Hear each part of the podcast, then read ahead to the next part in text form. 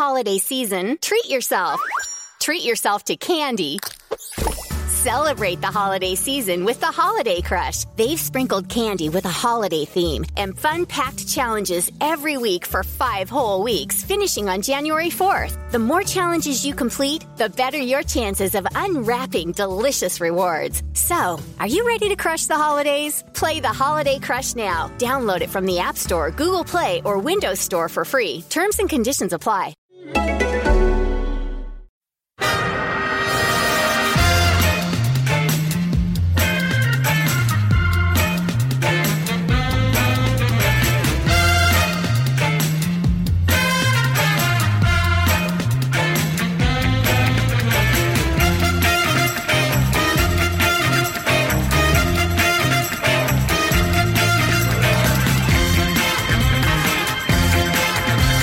This is Arsecast Extra.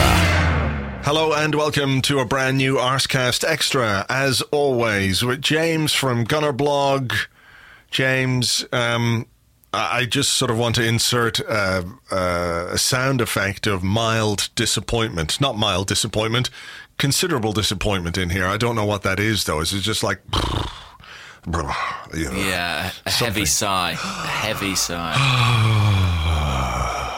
there you go. Beautifully done. Thank you. I think that's about right. Uh, I think that's the sort of the collective mood, as far as I can tell. Uh, just fed up, really. Mm.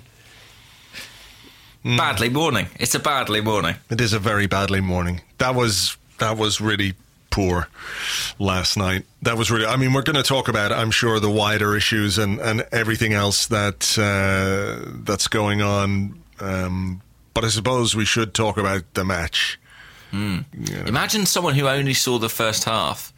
They'd be staggered, wouldn't they, by what happened by 90 minutes? Do you, do you think they would be staggered though? Really, if they knew Arsenal, do you think they would Maybe be not. staggered because it felt a little bit like we should have taken more advantage of the I mean I'm not going to call it domination really because it wasn't necessarily dominance in the sense that we were creating lots of chances but we did seem to be more on top um than first they half were. hour. Yeah. Yeah.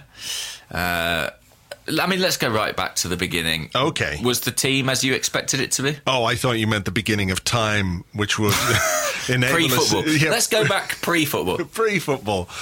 Um, the team was as I expected. Um, I'm going to be capped in hindsight, and I know we talked about this in the preview a little bit, but uh, I, you know, given the way the game played out, I'm sorry he didn't go with the four diamond two formation. I have to say, but I can understand why he why he went the way that he did. Yeah, I mean, I was a proponent of the four diamond two as well. Um, I felt like we had a lot of success with that system against Chelsea in the league hmm. at the Emirates. I know we didn't have Aaron Ramsey, but I felt we could have sort of emulated that role a little bit. But you know, uh, in the first forty-five minutes, I wasn't thinking. Well, the formation is a huge issue here. You know, I, I think No. we were we were kind of making a, a decent fist of it, and we looked actually with the wing backs to have played maybe quite a smart tactical move. I mean, they were getting in and they were threatening. I thought. They were in threatening positions. I'm not sure their delivery was particularly Yes, threatening. I think that's completely correct. Yeah. Yeah, but it did it did feel like one of those games where we play this formation where unless somebody and by somebody I generally mean uh, either Kolasinac with a cross or our two strikers taking it upon themselves to to fashion chances for each other it's one of those systems that just chugs along and doesn't really inspire you in any way and the football isn't particularly it isn't particularly effective. It's not it's not bad per se but it's not i don't think it it it's difficult to deal with from an opposition point of view. And that's kind of where i felt we were at the end of that first half where we'd had a reasonable amount of possession but didn't do a great deal with it. And i think that was a slight concern to me. Um, somebody at halftime i can't remember who it was uh, I didn't really watch the, the the punditry or the analysis or anything like that, but it was somebody saying, "Well, I'm not sure Chelsea can be as bad again in the second half as they were in the first half," and I immediately thought, "Uh oh." That's a really good point. And so it proved, unfortunately. Yeah, I mean they they weren't great in the first half. They only really threatened. I'm trying to think. Cech, uh, Cech made a decent save, didn't he? From Yeah, Giroud? there was Giroud. It opened up a bit for them towards the end of the towards the end of the first half. But from our point of view, I mean, I, I keep thinking of that time where Kolasinac sort of got in from a Xhaka pass on the left hand side of the box, and he, he chose to take a touch when I think really could have just tried to square it first time, and Aubameyang and Lacazette were sort of waiting on the six yard line. Yeah. um, that's a one that keeps coming back to me. There was that Aubameyang volley as well, which kind of went wide, and Özil might have been able to throw himself at it. I don't know. I mean, it was a sort of half chance. That He was sort of caught on his heels a bit, Ozil. I don't think he expected the ball to come near him, which uh, I guess is, well, I don't know whether that's okay or whether it's not okay, but it's not really the, you know, he's not a poacher, you know. Um, it's the kind of chance that you would like to fall to Aubameyang rather than from Aubameyang. Yes, that's for sure. That's for sure. I mean, I do find a, uh, something a bit paradoxical about this formation. I have to say, because I, while I agree with you that it's so dependent on the wing backs providing overlaps, and actually, I did think in the first half that Maitland Niles had a pretty good half, and I thought the way he was combining with Lacazette on the right hand side was promising.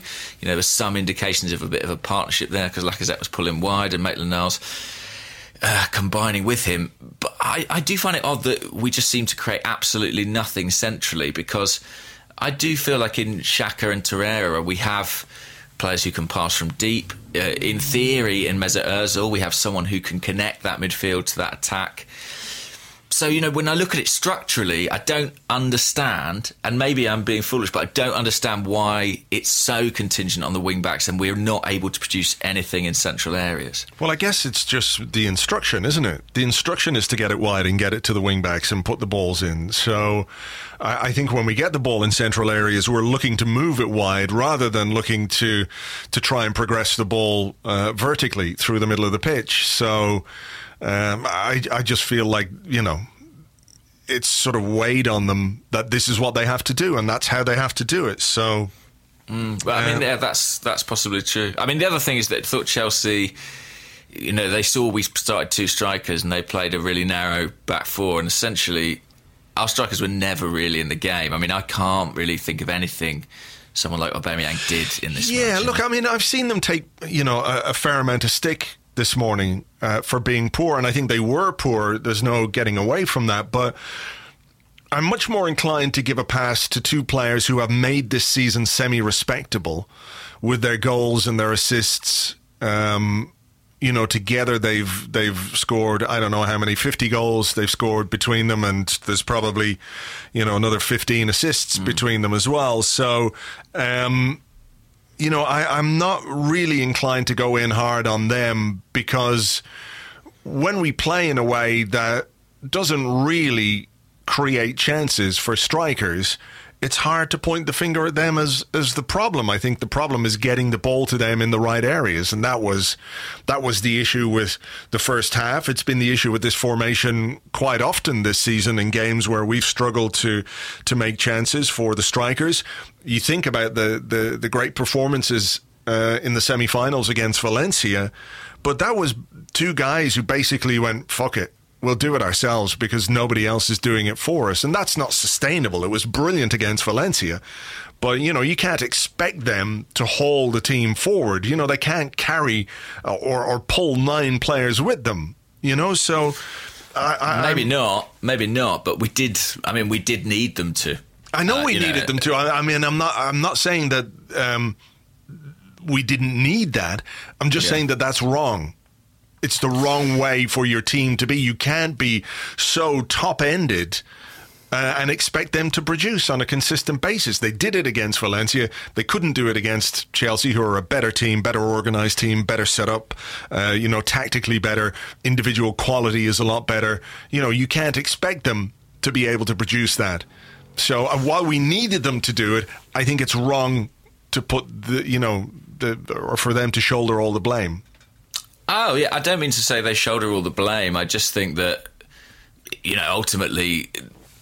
I think Chelsea's attacking players delivered in a way that ours didn't, and it's not to say they're bad players, but you know they didn't. If they had done what they did against Valencia, we might have won the final. But they, you know, I'm not mm. saying they can do that every week, but I'm saying that's what this team mm. does rely on. Yes. Like without that, we, we, are really screwed. Yes. If it, when it doesn't happen, we're very very blunt. Yeah, it's almost as if force. you might lose a final four one or something if that doesn't happen. So, uh, well, and there's also you got. I mean, it's both ends of the pitch. I'm not saying it's mm. just the attacking end, but I mean, no, they weren't they weren't uh, the force that you know. We spoke before the game saying we just had a good feeling these strikers would be able to come through for us, and f- for whatever reason, it didn't play out that way. Right. Um, the big, I suppose, the big shout from the first half was a potential penalty on Lacazette. I think we're mm-hmm. we're of, of the same mind here. I don't think it was a penalty. No, I, I, mean, I didn't at any point think it was a penalty because he just sort of goes over, doesn't he? He, he, he sort of dribbles the ball off and, and, falls over, and the keeper very deliberately, I think, pulls out of it. So if it was given against you, you'd be absolutely apoplectic. yeah, exactly. I mean, people said there is a bit of contact there from from Kepa on Lacazette, but you know, I've I've spoken often about how contact should not equal a penalty or a foul. Just because there's contact doesn't mean it's sufficient to make a guy fall over in the box, you know? So mm. I, I, would prefer a sport, I would prefer football without penalties for that kind of thing. So I'm not going to sit here and say we should have had one. It, wasn't a penalty anyway. Um, I think it was probably. Um, I mean, we're obviously desperate to win the game, and uh, you know, there was a sort of collective desperation for VAR to come in and somehow overrule the referee's decision, uh, yeah. which I, I, was certainly part of at the time because, you know, you're going, oh my God, we need anything, you know, and, and particularly when you know you're a team realistically that needs to score first. Mm. Um, you know, getting that goal early on would have been huge, but it wasn't a penalty, and I don't think that's anything we can cling to this morning. No, I, I would agree with that. Uh, yeah, definitely no penalty. Mm. So, does that take us pretty much to half time? I think so. It does. It does take us to half time. And. But, you know, at half time, we were very, very much in the game. I mean, I thought we were the better side for the first half hour. There were signs Chelsea were coming back into it. I think half time came at a well, what felt like a decent time for us in that respect because the pattern of the game was slightly shifting. Um, but I mean, yeah, pretty much everything that followed the the halftime whistle was uh, garbage, absolute yeah. garbage. Um, first goal then from from Giroud. Um, I mean, look, he has scored that kind of goal for us. I don't know how many times. I don't know how many times he scored that kind of goal. Um, you know, a brilliant header. Uh, he he just can find space in the box and pull off uh, exceptional finishes.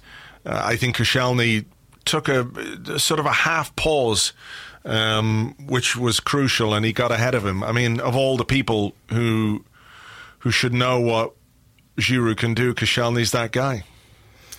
Yeah, I mean, I, I almost half wondered if like was there a bit of an unwillingness to kick his mate in the head. Do you know what I mean? Because Giroud went in low and Koscielny went with his foot, and it just felt like he sort of allowed him to get across him way too easily. It was quite out of character, I thought, from Koscielny. Yeah, he should have kicked um, his fucking head off. Well, genuinely, I mean, you know, t- I take the take the ball and and whatever comes with it, but it's almost yeah. like he didn't quite commit in that case. And I also thought, I mean, it's easy to say with hindsight, but you know, Maitland Niles, as good as he was in the first half, I thought he had a bit of a catastrophe in the second half. And I think it was Emerson who had the ball 30 yards out. And Maitland Niles was obviously caught in two minds, didn't close him down. Mm. I, I, was screaming at my TV for him to close him down. Yeah, I mean, I'm just watching it again, and there's actually somebody makes a run outside him. So he's yeah, a yeah, little yeah. bit. He's a little bit caught between two stools there. I know. It, it, so you know, if he goes, it's a chance that he gets taken out the game, and mm. then they get an overlap. But you know, it was two on one situation. So I've got a bit of sympathy with him, but the cross is is decent enough. I just and what a big fucking idiot! Actually, I'm just watching it here. Giroud with his hands in the air, like the not celebrating kind of. Oh, fuck off.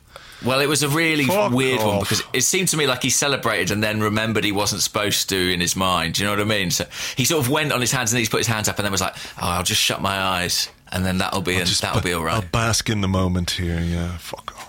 I mean, I don't know if you've seen him on the bus, Chelsea bus, celebrating, holding the Europa League trophy and Yeah. shouting "Thank you, Arsenal." I mean, it's not a great, uh, not a great look for for Olivier Giroud. Don't but, you know, worry, don't worry. Next time. Next time Chelsea come to the Emirates, people will sing his song again and give him a, a lovely welcome. It'll be, it'll be, it'll be lovely.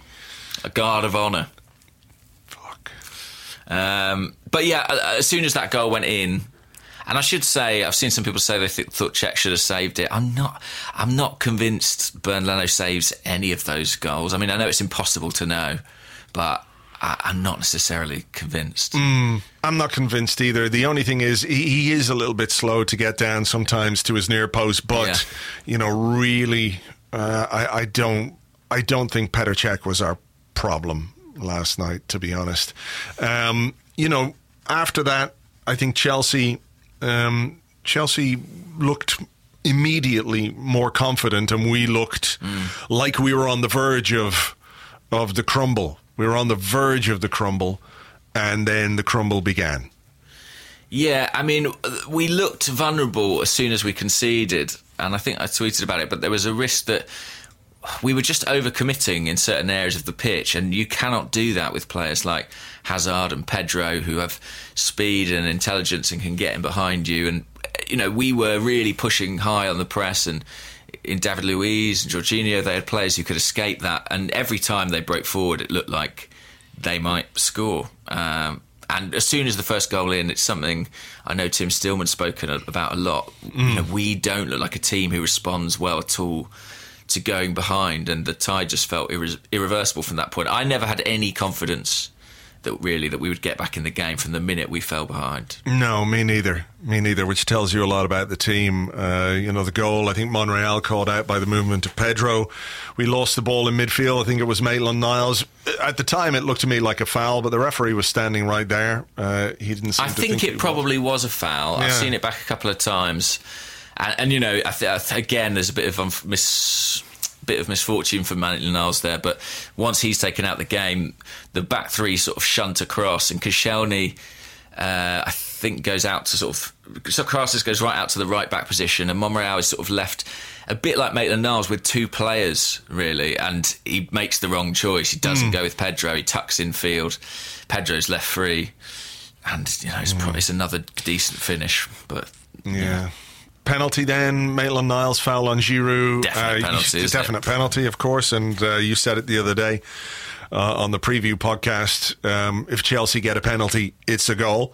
And Mm-hmm. it was. Um, and at that point, at, at 2 0, uh, just before the penalty was given, uh, Iwobi was waiting on the sidelines. I assume maybe Guendouzi was as well, but I'm not I 100% so. sure. So he was about to change it at 2 0, but at 3 0, it became something of a moot point. Cracking finish from from Iwobi to score um, to score the goal that he did. Um, I mean, w- we've talked about him being a little bit, uh, what's the word? Maybe unconvincing in, in terms of his finishing. He doesn't Tentative, quite put his foot yeah. through the ball uh, the way you might like, but there was no question this time that. Uh, you know, he was doing anything other than smacking it. Just watching it here, I mean, that is a brilliant goal. Um, it's, it's it's a weird thing with Iwobi. I do feel like when he actually puts his foot through the ball, he generally fares quite well. But he always goes for the side foot and makes a hash of it. Mm. I actually thought he was.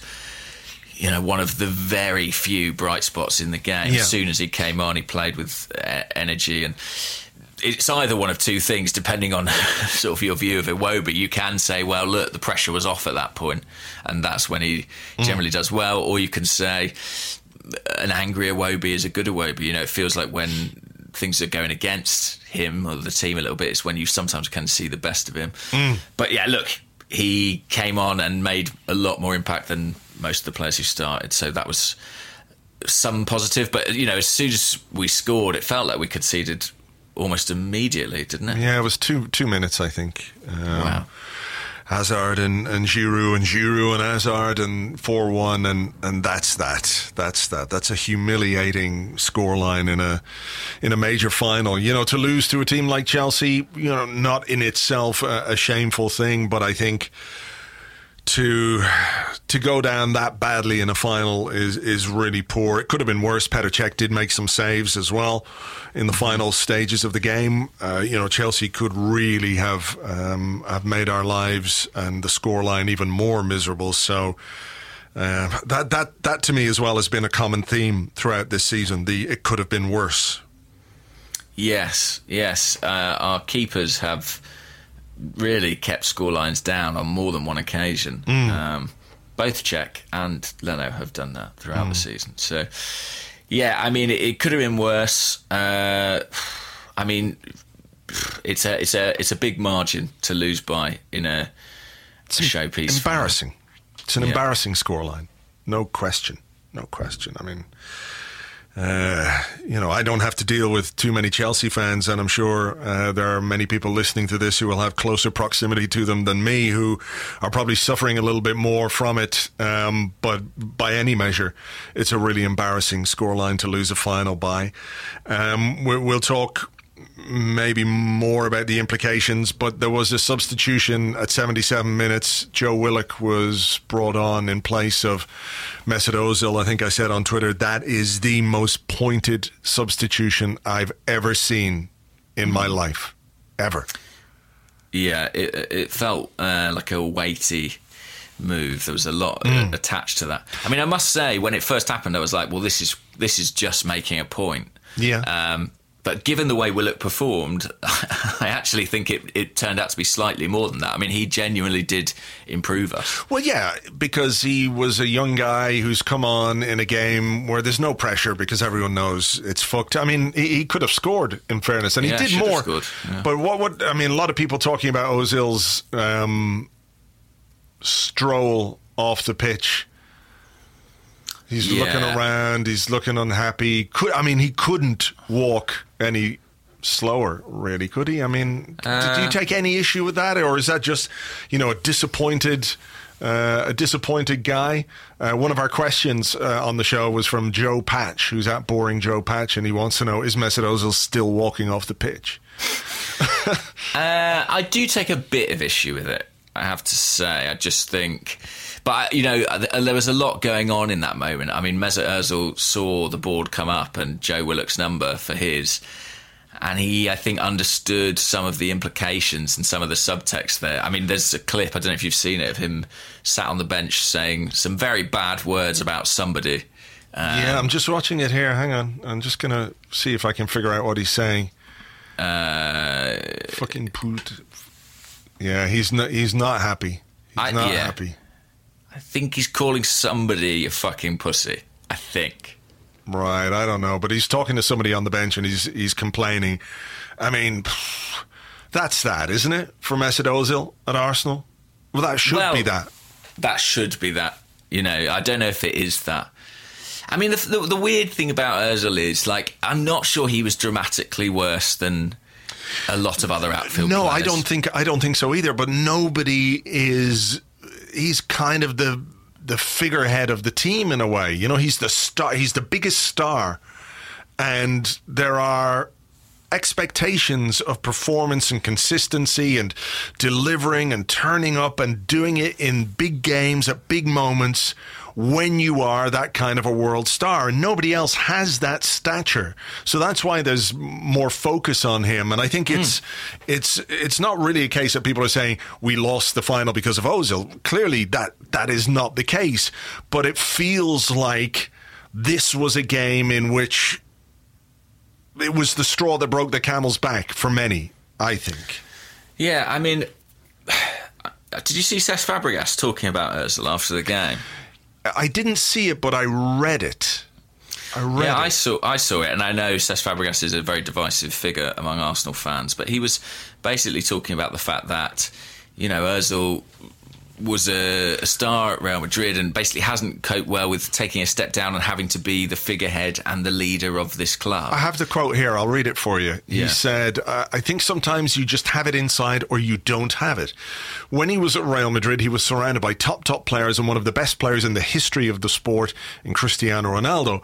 I'm not taking anything away from Mesut. He played top football there, but once you step down a little bit, because we can all agree Real Madrid, Barcelona, Bayern Munich, they're the top three, you have to show yourself a little bit more because you don't have the same quality around you. The club buys you to be the actual leader around the club. I don't think Mesut has that in him to carry. I don't train with him every day, but I don't think he has it in him to be a leader.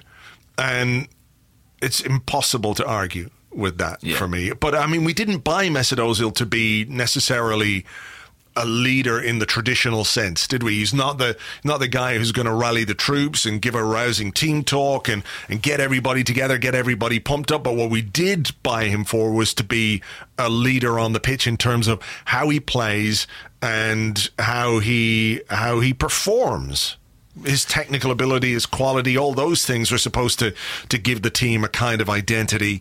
And little by little by little by little, drip by drip by drip, it's kind of it's it's evaporated to the point where you know we, we just have to move on now as a football club, and he has to move on as a football player because it's it's done for him. It's done. It's gone. I mean, you know, maybe with a new manager, maybe, but that's a different question and one we might come to a, a bit later on. I- also think with Ozil, there's this sort of strange perception, like the laws of time don't apply to him. Like because he was brilliant uh, nearly ten years ago, for, uh, you know, when he first went to Real Madrid, there is the kind of perception that he he should still be able to produce at that level. But I just think he's in a steep, steep decline, and obviously the stats bear that out. Uh, and I think his physicality bears that out as well. I feel like he is almost a relic of a, type of Premier League football and a type of European football that isn't really there anymore. And when I looked at this Arsenal team against this Chelsea team, I thought there were technical deficiencies, but I thought physically we sort of had too many players who just didn't have that intensity about their, their game. And I hmm. think he's emblemat- emblem- emblematic of that.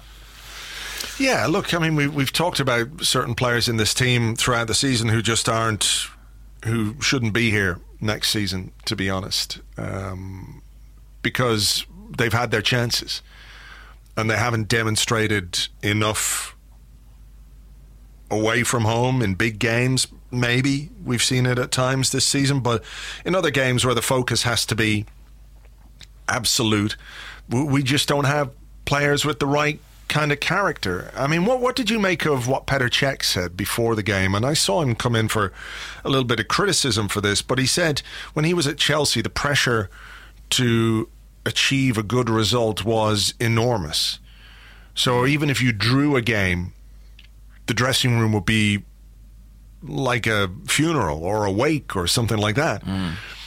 Whereas at Arsenal, the culture of the club, and this is something that we've we've heard more than once that that it's it's nice. Like there's a there's a there's a sort of idea that if we make things as comfortable as possible for people and, and, and have them in this nice environment where everything is perfect, that that mm. somehow will enable them to reach their potential. Whereas if as we've seen uh, other clubs, and not just a, a, a Chelsea, uh, in the example that Cech is giving, you need pressure. You need pressure to to really uh, push yourself and to, to to achieve results. And I, I think there's a wider discussion to be had here, um, and we might come back to it again because it, it ties in with the manager and it ties in with the owner and all that kind of stuff. But you know, it, it felt to me like there was a lot to what Cech said because he's a smart man who chooses his words pretty carefully. Yeah, I agree, and uh, I mean, I will add that in the next breath, he said, "I." He, I think he said something like, "We actually win." I think we we are focused in the big games, which obviously wasn't the case really last night in terms of our performance. But he was like, "I think it's you know we slip up when there's less pressure." Um, but I do find it telling that you know Unai Emery, his comments in the week were really interesting where he said you know everywhere I've been in the past there's been this enormous pressure to to win and to deliver to stay in the job. And he's like at Arsenal I feel like I can plan for the longer term. And I think that's sort of symbolic, isn't it? That's that's dangerous. I mean, that's Yeah. our problem in I- some ways. I- yeah, well, okay. Here's a comment um, from our, our friend West Antone who said the El Mundo interview scared me witless. Emery was scared of being sacked at Sevilla and Valencia, but says it's different at Arsenal and he's not worried here. That says something terrifying about how much we will tolerate failure and how long we're prepared to coast. So, I mean, where. I, I can see a logic, right? If you've got a plan and a strategy with a coach and you tell him, look, we're going to give you some time to rebuild and to put in place the foundations of your project and to take it forward and all that kind of stuff. I mean, I see that, uh, you know, as a potentially as a positive thing. But where do we find the balance between that and the pressure that anybody needs, whether it's a player or a manager, to produce results and to deliver on what they've been tasked with delivering? Because the bottom line of it is is that Emery was brought in to to achieve Champions League football and has failed mm. on two counts. One of them really, really badly. I think the Premier League was really bad. And I think obviously being battered in a European final by a London rival is also really, really bad. If you had to ask me which one weights more, for me, it's the Premier League, considering the position we were in. So where do you stand on that? Where do you uh, stand on the the idea of a coach being given some kind of reassurance and knowledge that not everything is contingent on, you know, this result or that result versus the the ruthlessness perhaps that you need to ensure that people um, perform on a consistent basis. Well, I mean, you know, you can look at Chelsea. I think it's something like 13 trophies and 11 managers, uh, you know, over the last decade or so. Um, and Sarri's probably going to be out there this summer, despite securing third place and reaching two finals and winning a trophy. Uh, which tells you, you know, that that's kind of the other end of the spectrum in terms of their approach. I'm not saying that's necessarily the right way to go. Uh, in some f- sort of fairness to Emery, I think he has spoken about trying to. Um, develop some kind of abrasion in the camp. I, I'm sure he went on record about that, about talking about you know the need to create tension to facilitate success. Yeah, he did say, didn't he, that he wants defeats to hurt more, and he talked about Yeah. changing the culture and and everything else. Um, and you can see how it's difficult to change that culture where when there are certain players in the squad who. You know, it's not necessarily do or die for them. You know, No, Um, no. whether whether I- that's to do with their wage packet or or the stage of their career that they're at. You know, Yeah, or just having become part of a culture that Yeah. has permeated the club. I think you know over the last five years or so. Um, so I, I, I have a bit of sympathy with him there in terms of what he's facing. I do worry about the idea that, you know, I said it, I think a few weeks ago, the idea that him and Raul might have a, a cozy relationship concerns me. I hope when Edu comes in, you know, Raul spoke about him being the guy who safeguards the technical identity of the club and, you know, the philosophy. I really hope that's true and that Edu has a kind of autonomy and an authority above the coach because I think the last thing we want to get into is a situation where the coach feels like his job is completely safe, almost irrespective of how things play out on the field. Because frankly, that's kind of what we had under the last manager and what helped create the situation we're in. Mm. I mean, the the other thing maybe about a technical director is, you know, he he has got to implement, as Raul said, the medium to long term vision for the club in terms of how we play. So you know that could certainly put him at odds with with uh, you know Emery or any other manager. So if Edu comes in and says, you know what, we need to play like the Invincibles played, for example. You know, we need to play high intensity, uh, pacey football with big, strong, quick, athletic players. And Emery's a bit more, well, you know, I want to do a bit of this, a bit of that. I want to be the chameleon team. You know, where where then does the does the breakdown become a problem at that level? Yeah, but you know, all you need is a situation where if it is a problem, change happens. That's the thing. I think that's the only thing we can ask for and expect. We just don't want to be trapped into another cycle of stasis. And, and in fact, one of the reasons I sort of think Emery, if not the right guy, is a guy who could work in this setup is because I, I just feel like his chameleonic nature kind of means that he will sort of do what he's told with what Edu gives him. Uh, I mean, I'm, I'm, now fully putting my hopes into Edu being some sort of genius who can revitalise this football club. But, you know, when Raul Sanllehi sits there and says Edu is responsible for the mid to long term, you know, plan for the team, I'm like, I, you know, all I was thinking was, well, you're his boss. Like, what's your position? What do you think? Yeah. Yeah. Look, and, and that's that's the you know the big thing. I mean, and what does Raul's boss think?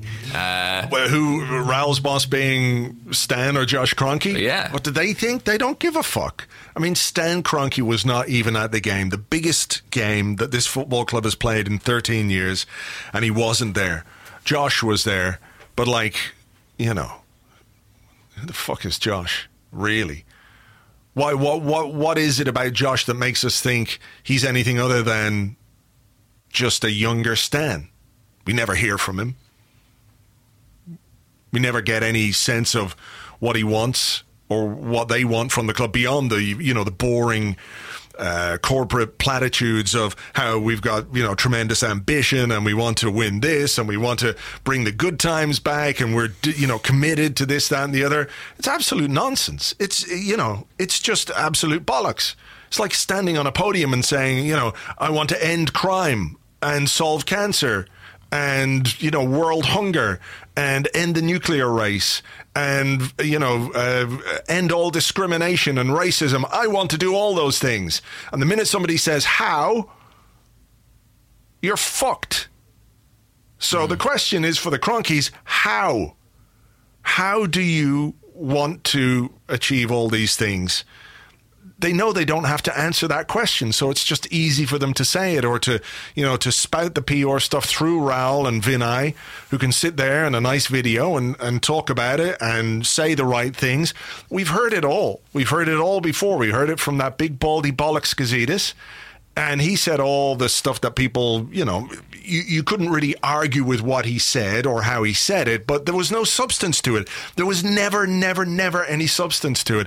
And that's where we are right now. And I know we've got a big summer and I know everything else and you know, it's the first summer of KSE 100% ownership. It's the first summer for Sanllehi.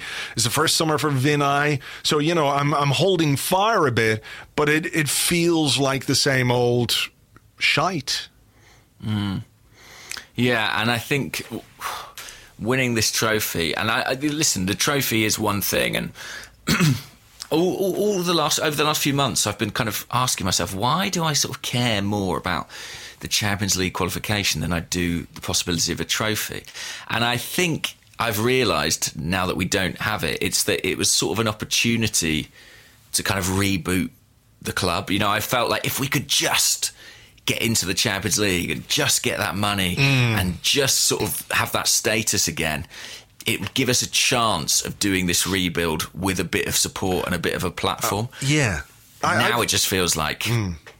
I've got a know. question for you on this actually because. Oh, okay. I, I, absolutely see what you were saying, and I think that was, uh, you know, uh, um, maybe idealistic is not the right word to use, but the idea that, you know, Champions League qualification would give us the chance to do a mm. proper rebuild. Mm. Like I don't Naive, think maybe yeah maybe I, I, don't think that the people at the football club I, I, I can't imagine that Raul Sanllehi uh, and even Emery himself are unaware that there are significant problems and issues to address right mm-hmm we do need to rebuild. We need to call time on certain players. We need to be ruthless in the decisions that we make, and we might talk in in a bit about how how we might do those things. But I watched your um, post match video, your on the whistle video, mm. and you said Emery always felt like a short term hire to get us back into the Champions League. Mm. He didn't.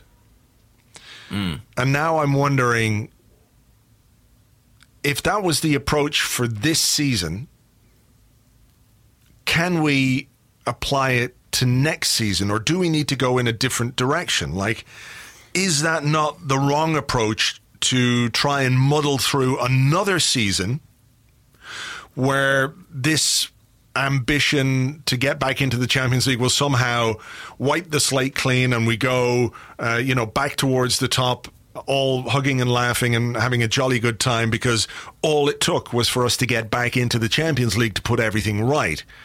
So my question is is is this approach something we need to address?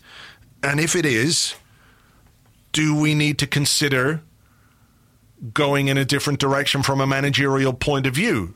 That if if this was what you asked Emery to do and he didn't do it and couldn't do it, and we now accept that we've got a, a much bigger job to do this summer because there's so much going on, is it not maybe the time to think about a different approach, a more holistic approach, a more um, slightly longer term approach? Let's take a step backwards to take two steps forwards. Do you see Emery as the guy to do that? Rather than being the guy who's brought in to to kind of apply sticking plasters here and there and try uh, as hard as he might to get the team back into the top four.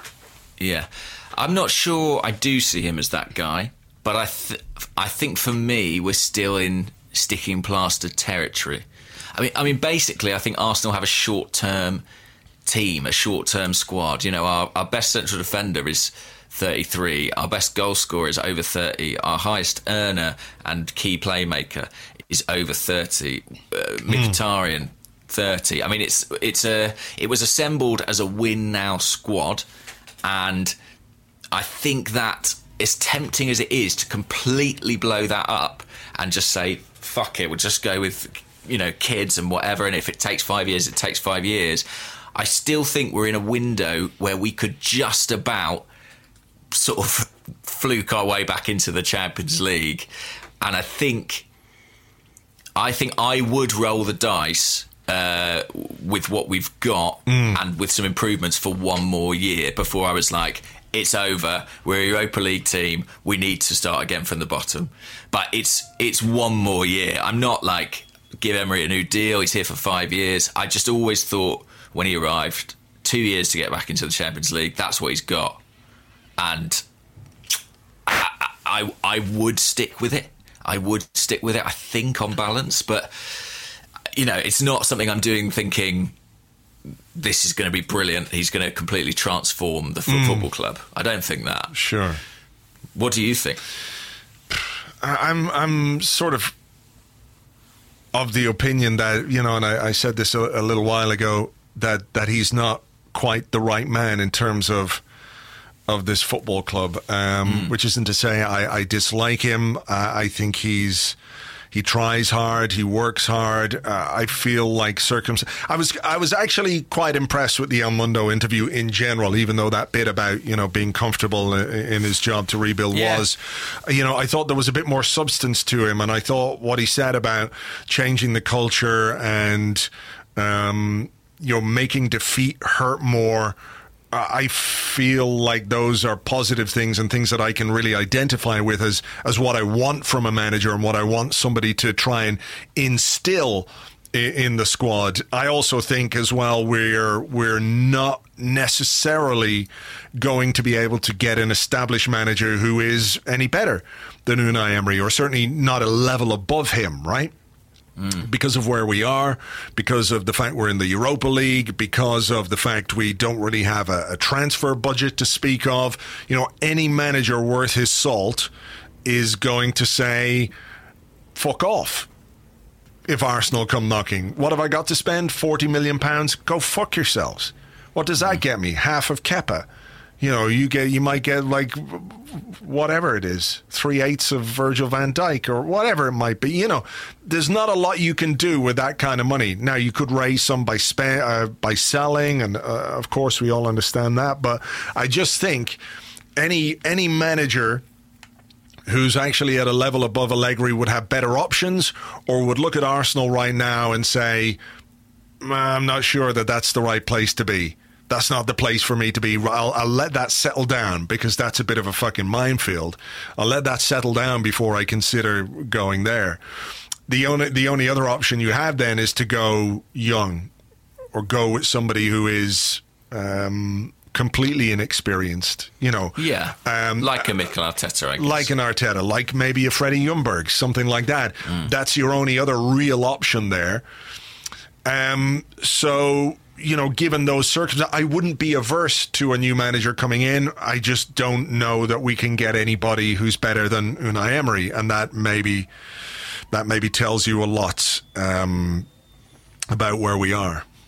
Yeah, I mean, I feel like we've got a chameleon manager for a Frankenstein team, and it's you know it's it doesn't quite work at the moment. This team, there's there is no real coherent identity or, or plan or you know methodology there. But I kind of feel like I don't believe we can change enough this summer to suddenly make that work. I sort of think our best bet is still saying, well, let's hope Aubameyang can score enough goals to get us back into the Champions League and just desperately try and make that work. Um, I do think there is a need for an, uh, a complete culture change, though. You know, we, we talked Yeah. about it being nice on the training ground and all that kind of stuff. Th- th- there has to be a kind of a culture change at the club in terms of what's acceptable and and you know, I, I worry. I, I think this is where I've got worries about Kroenke and, and KSE as well. You know that that comes from the top of course, yeah. comes from the top of the club as sort of uh, an accountability that goes right through the club. You know, from players to manager to board to executives to the owner, it's all got to be connected. It has to be, otherwise it, doesn't really work. So, I, I feel like I'm not sort of questioning the professionalism or the the desire to win or anything like that of the players or the staff or, or, or, or that kind of thing. But I do feel like it seeps down from the very top that when your owner clearly doesn't really give a fuck, it has to have some kind of effect on things overall, right? It has to. I mean, how can it not? Like, if you've got the, the the owner of the club driving everybody forward and saying, you know, we we absolutely want to win. Here is our contribution to making that happen. We're not just going to talk. We're going to display real ambition. We we have a desire for this football club to achieve things. You know, if that manifests itself through the owner's actions, it seeps down throughout the club. Instead, what we've got is like Stan Kroenke's watery piss trickling down over everybody, and people are just like, uh, well, you know, okay, we didn't win. Ah, well, you know, it feels like a kind of, ah, well. Well, it has to work both ways. I mean, there have to be investments that sort of show intentions to be successful, but also when they when you're not successful, there have to be repercussions. And I think what concerns me is, you know, I can sit here and say, okay, on balance, I would give Emery another year, but when I say that, I mean it. And if we if we didn't if we didn't get what we wanted next year, I'd say, well, that's it. You know, pull the trigger. But I feel like we have an owner model where they're probably fine. They probably would just be like, oh well, Yeah. carry, carry on. Um, unless it starts to really affect their investment. I mean, that is the only thing that I could see, uh, you know, having an influence. But they they have a long term view, and they will assume that ultimately, you know, they own a lot of real estate in London. This brand is big. It's going to retain value. There, there was I was listening uh, the other day to uh, the Arsenal Vision podcast, and uh, Elliot was asking Clive about what he thought about the the stories about new money uh, coming into the likes of um, Newcastle. Everton, of course, have got uh, the former Arsenal um, shareholder uh, Moshiri is is the the owner there now, and he's got a lot of money to spend. And who knows, maybe Usmanov might might crop up there. And and he made a really interesting point about how the Premier League is going to dominate financially for years to come because of the money that's involved in the league through TV. Uh, you made a great point. Like, who's going to watch the Spanish league when Messi's not there? You know, they kind of fucked it a bit this year, didn't they? With, with taking it off Sky, nobody can watch Spanish football unless you've got whatever subscription you need now. I think ITV five or something are showing it, whatever it might be. Eleven Sports or something like that. Yeah, but they went Yeah. out of they went bust, didn't they? You know. Oh, did they? Yeah, and and you know, um, you get your bits on BT Sport and your bits of Serie A and Bundesliga and all that kind of stuff. But the people pushing very strongly for uh, Clive's point. Basically, was that you know it's it's it's hastening the development of a European Super League because the big clubs. Um, who don't really have any competition, uh, you know, domestically. Juventus, you know, run away with the Italian league all the time. Bayern Munich, uh, the two big Spanish clubs. Um, you know, they want to be part of a European Super League because that's where they see the money in the next few years. And I worry about that, not because of my general objection to a European Super League, which feels more and more inevitable. Um, but because I, wor- I worry that we have for a long time taken our place in that European Super League for granted. Mm. And by the time it comes around, you wonder if Arsenal are going to be the kind of club that will be involved. Uh, and maybe I don't want us to be involved because the European Super League is a horrible idea and it, it, it kills domestic competition. But that's the kind of reality I think we're facing. We're at a kind of a crossroads now where we are, unless we do something radical about the direction the club is going in, we are going to slip further and further behind the teams that we now consider rivals the Chelseas, Manchester Uniteds, Manchester Cities, Liverpools, etc. Even though there's only one of those clubs, and I don't know why people say stuff like that, the Chelseas and the Uniteds. And we are going to get dragged closer to the Evertons and maybe the Wolves and the Newcastles, etc. If they get that kind of investment, that's where I fear we're going. Yeah, I agree. I mean, I think you know, for a little bit of time, we've been able to uh, sort of claim that we're kind of a Champions League team on hiatus. But three seasons in the Europa League, I think that makes you a Europa League team. That's what we are now. That's what that we are what now, yeah. Yeah. And that's a a grim reality, but that is the reality. Um, yeah, it's it's and and I think I don't think that we've ever looked like a Champions League team this season, really.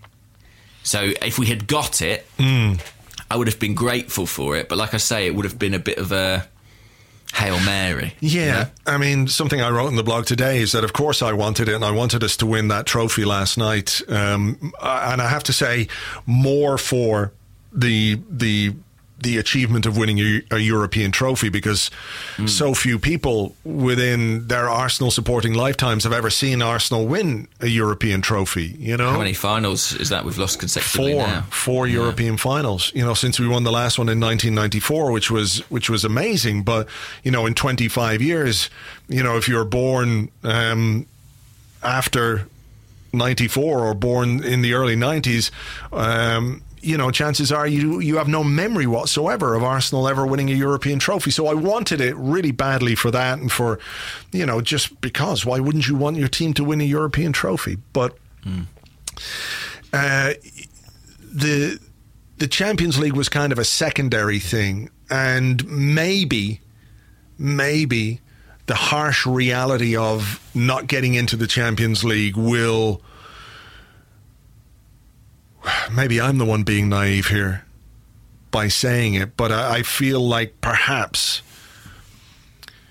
it might focus the people running this football club on the extent of the issues that we face as a team and as a club that you can't you can't keep putting sticking plasters onto things I'm not, you know, I'm not saying the yeah. old classic about how you know it would have papered over the cracks. You know, potentially, potentially we could have taken the extra Champions League revenue, invested well this summer, moved players on, brought good players in, and rebuilt from that platform. I'm not saying that couldn't have happened, but what I am saying now is that without it, everything is in stark relief, and there's just no escaping the reality of the situation that we're in.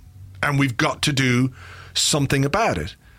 And mm. I, I don't think it's acceptable for our owner to sit on his hands and to allow the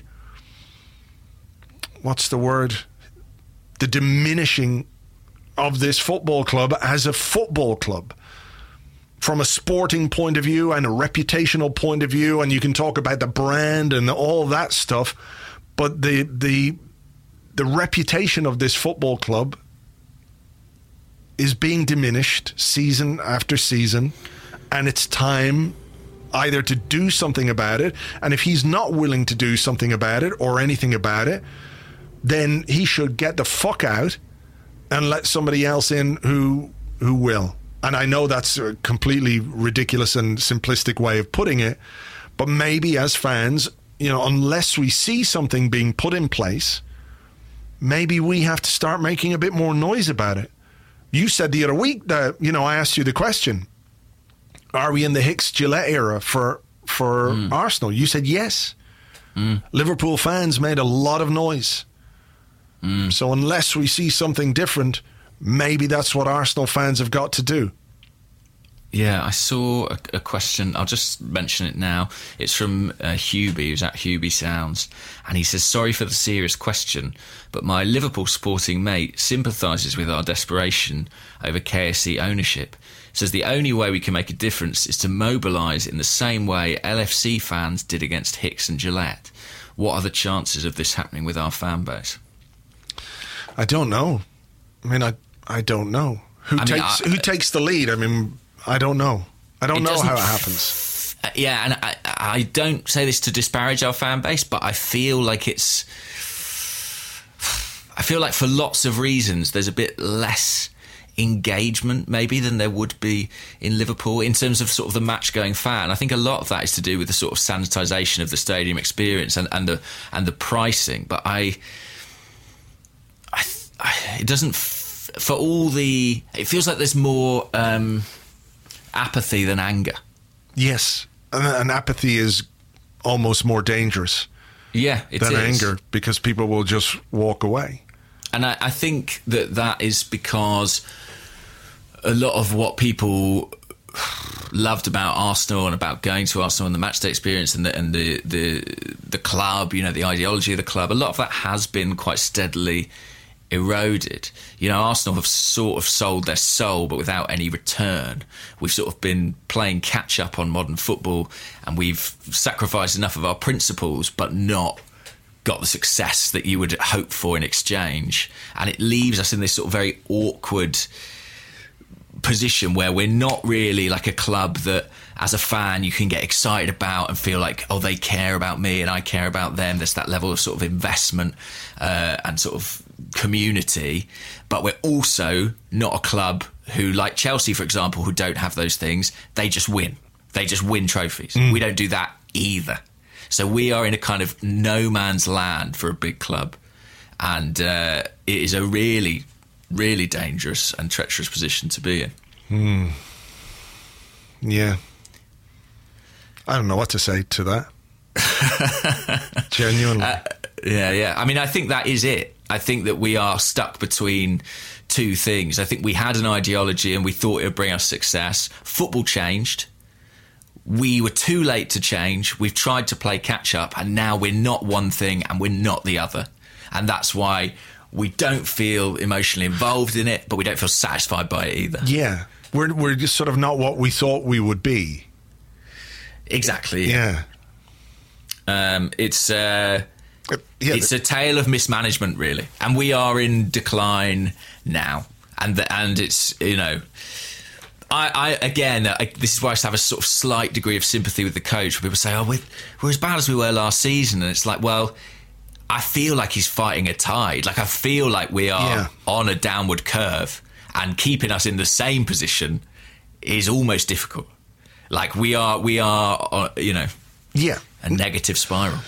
I do see, yeah, I do see that, and I think that is um, some measure of mitigation for for Emery, um, and ultimately, whoever comes in, let's say he's replaced tomorrow, that person is going to have to deal with the same issues in terms of the overall culture of the club, uh, the the the absentee owner, um, uh, yeah, a lack of professional structures behind the scenes. You know, certainly from a from a footballing point of view, where we we thought we were going to have this, um, uh, you know. CEO and a head of football, a head of recruitment, and all that kind of stuff. Uh, and now we have no head of recruitment, no technical director. And as somebody uh, on Twitter, I apologize, uh, I can't find it, but you know we've we've got a two-headed Gazidis, as as they put it, or Gazidis Yeah. with two heads. I can't, you know. Um, yeah, And, and if if Emery was sacked tomorrow, um, a new coach would come in, and people would say, uh, you know, people would hopefully say, okay, we understand now. He's got to be given time. What I'm saying is, sooner or later, someone's got to be given quite a lot of time because this is a massive mess right now. In my opinion, like I, I think it's worse than I thought it was at the start of the season in terms of, you know, this season's been a disaster. There's a brilliant thread on Twitter from Darren Arsenal where he sort of runs down the season in terms of what it you know has constituted and what has happened. And when you look at it, it's for the club pretty dire reading. absolutely. Yeah, I agree. Um, And yet there's this perverse thing where we might have won a final yesterday, but I think that the manner of the fact that we didn't Yeah. um, is obviously playing its part in the in the in the, the the tone and the mood this morning. yeah, for sure. Shall we have a break? Yeah, let's have a break. I think I need a cup of coffee. Um, I think that's a cup of idea. coffee and a shot of adrenaline straight to the heart. Um, we'll we'll do that. We'll take a break. We'll come back. We've got loads of questions. We'll get through as many as we can in part two right after this.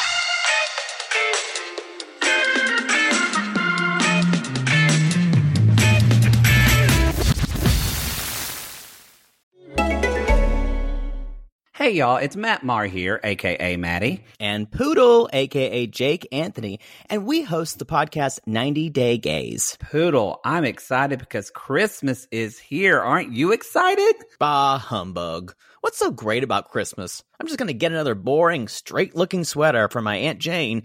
Well, Poodle Scrooge, you tell your Aunt Jane to get you Best Christmas Ever on AMC Plus. You will love it. Oh wow, they got all my favorites. Elf, National Lampoon's Christmas Vacation, The Year Without a Santa Claus.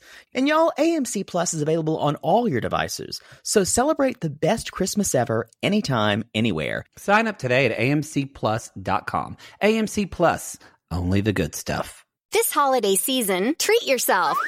Treat yourself to candy. Celebrate the holiday season with the Holiday Crush. They've sprinkled candy with a holiday theme and fun packed challenges every week for five whole weeks, finishing on January 4th. The more challenges you complete, the better your chances of unwrapping delicious rewards. So, are you ready to crush the holidays? Play the Holiday Crush now. Download it from the App Store, Google Play, or Windows Store for free. Terms and conditions apply. Welcome back to the Arsecast Extra. This is part two of the show where we answer questions you send to us on Twitter at Gunnerblog and at Arseblog on the Arseblog Facebook page, facebook.com forward slash the Arseblog. Forgot to do Facebook, James. Shit. Um, and also on the Arseblog Patreon member Discord chat server, which you get access to if you are an Arseblog member on Patreon. You can sign up for just a fiver a month uh, and you get uh, uh, to ask your questions in there. I'm going to go first here, though, James, if I can do that. Yeah, Uh, this one comes from uh, Ali on Twitter at Chief AFC, who says, considering the lack of character and fight in our squad, would it be a good idea to use the next few years to promote the academy boys and develop them into players who actually care about the club and what it stands for? Interesting question. I'm just going to sort of throw in this question as uh, something else to consider as well from Liam Stokes, who says, I don't remember a whole lot of love for Project Youth last time around, even with Wenger's magic touch for the top four, and I don't see that our fan base has become any more tolerant since then. So, what lessons should Emery learn from that era? Um, it's tempting, isn't it? I mean, I, I joked about this last night, but there was a point where I thought just sell everyone except Joe Willock and Maitland Niles and build everything around them. And if there was a slight glimmer of pride in in what happened last night, it probably was from the performances of the academy players. I know Maitland Niles has a bit of a nightmare in the second half. But Alex it was good in the Iwobi, of course, half. came on and Alex made a Iwobi contribution. made a decent contribution. Joe Willock made a decent enough contribution. Um, it is tempting, isn't it, to think get shot of, of some of the experienced players and give these guys their head. I think. I think the actual answer is a bit of a, a balance, you know, in terms of promoting some of these players um, in order to, if anything, save ourselves some money on the market and also, you know, bring in value. That's the thing. I mean, if these players develop well, then you've added a huge amount of transfer value to a squad that doesn't have an enormous amount at the moment. Mm. I think for fans as well, you know, we can take a, a degree of pride in that. I mean, I would.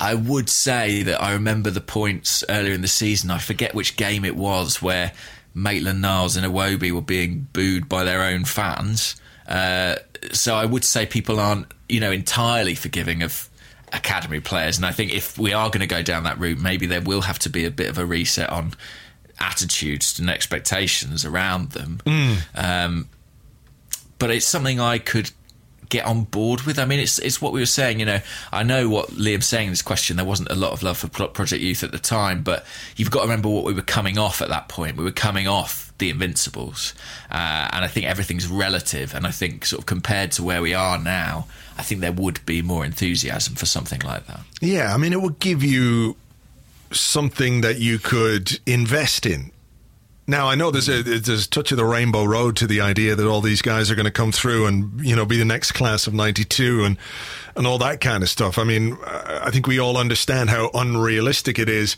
that somehow by promoting five or six kids from the youth academy, we are going to develop into you know an all conquering team again. But it might be a way in which we can give people something to believe in and uh, identify with right? Because yeah, you know these are these are Arsenal boys, and and you know I, I, do remember that incident that you're talking about as well with with Maitland Niles and Iwobi, where where they were being given some stick, and you know they're Arsenal boys through and through. They grew up at the club, you know, um, and that's people talk about. That's what we're missing. People who understand, you know, what it means to be Arsenal. I mean, they do. They've been at the club since they were six or nine or something. So you know, if anybody does, they do. Um, you know, it's it's a quality thing as well, though. You know, it's all well and good saying we should promote this player or that player, but you know, if they're not good enough or if they're not potentially good enough, then there's no point in in doing that either. So it, it is. Um, it's a difficult one, but I feel like the investment in in young players doesn't necessarily have to come from the academy. I mean, it would be great to have you know all the players come through the academy but at the same time you can buy players who come to the club young enough who are still malleable and you know in the mm. formative sort of years of their career who would who would become identifiable as as Arsenal players because they've been there from a young age you know so that's another way of doing it i i i strongly feel that our best way of arresting the slide and bridging the gap is to is to go with a, a youth orientated project. You know, I, I, don't think it's possible to just buy 18 and 20 year olds.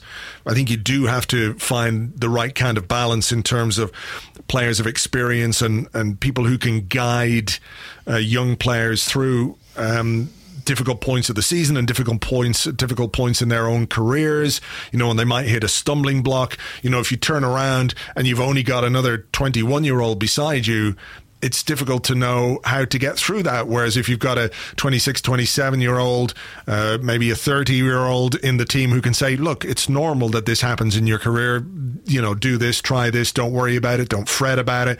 That, mm. that's invaluable too. But it feels like with the budget we have, with the outlook that we have, with the market the way that it is, our best hope is to go with that kind of youth orientated project where where we sign young players who can develop and mature and get better at the club and hopefully you know um, drive the team forward. But I also think and this is where I worry a little bit about about Emery is that I think for that to work, you kind of need those players to be able to come in and not necessarily fit into a fixed style, but I think it's difficult to ask a 20, 20 year old or, or whatever it might be to be tactically flexible and be able to play in two or three or four different systems depending on the opposition you're mm-hmm. facing,